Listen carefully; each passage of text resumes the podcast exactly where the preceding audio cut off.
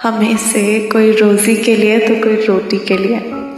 दुनिया के अलग अलग कोनों में जाकर बस गया है। पर हाँ हमारा शहर या हमारा गाँव या जहाँ पर भी हमारा घर है, वो आज भी हमारे दिलों में बसता है, नहीं? तो चलिए, ज़्यादा वक्त ना ज़ाया करते हुए शुरू करते हैं। आज एक ऊँची इमारत देखी। कलाकारी का क्या खूब प्रदर्शन कर रही थी वो। उसकी ओर जब कदम बढ़ाए तो कुछ अलग ही एहसास हुआ।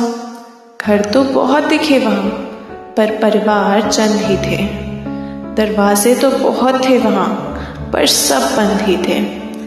ऊंचाई पर पहुँचने के लिए सीढ़ियाँ तो थी वहाँ, पर हाफ़ गया मैं उन्हें चढ़ते चढ़ते हाँ बच्चे भी थे वहाँ, पर वो भी सब अंदर थे। क्रिकेट, फुटबॉल से प्यार भी था उन्हें। पर वो सब खेल भी अब बस फ़ोन तक ही सीमित थे। ना जाने क्यों थोड़ी घुटन सी महसूस हुई वहाँ। मालूम पड़ा कि वहाँ स्वच्छ हवा की कमी थी। किसी को दमा तो किसी को खाने में तकलीफ़ थी। लगा कि जैसे उनकी ज़िंदगी में सब था, बस जान की कमी थी। हंसाने के लिए क्लब तो बहुत थे वहाँ, पर फिर भी उनकी खुशियों में कमी थी। तकलीफ़ हुई जानकर कि अब उस हँसी का भी मोल लगता है।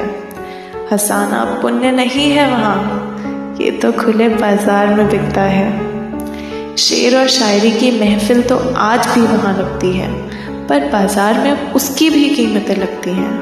क्या दिन थे वो, जब दरवाजे पर डोर भेल भी नहीं होती थी। लोग बिना सोचे समझे हर घर को अपना बोल दिया करते थे। दुख हो या सुख सदैव मिलजुल कर रहा करते थे। अब घुटन सी हो रही है शहर में। सोच रहा हूँ, वापस लौट जाऊँ। गाँव ही सही, बस अपने घर पहुँच जाऊँ। छोटा है थोड़ा, पर अपनों से भरा हुआ है। थोड़ा पिछड़ा ज़रूर है वो, पर खुशियों से भरा पड़ा है। थोड़ा पिछड़ा ज़रूर है वो, पर खुशियों से भरा पड़ा है। मेरा गाँव मेरी राह ताके पड़ा है। मेरा गाँव मेरी राह ताके पड़ा है।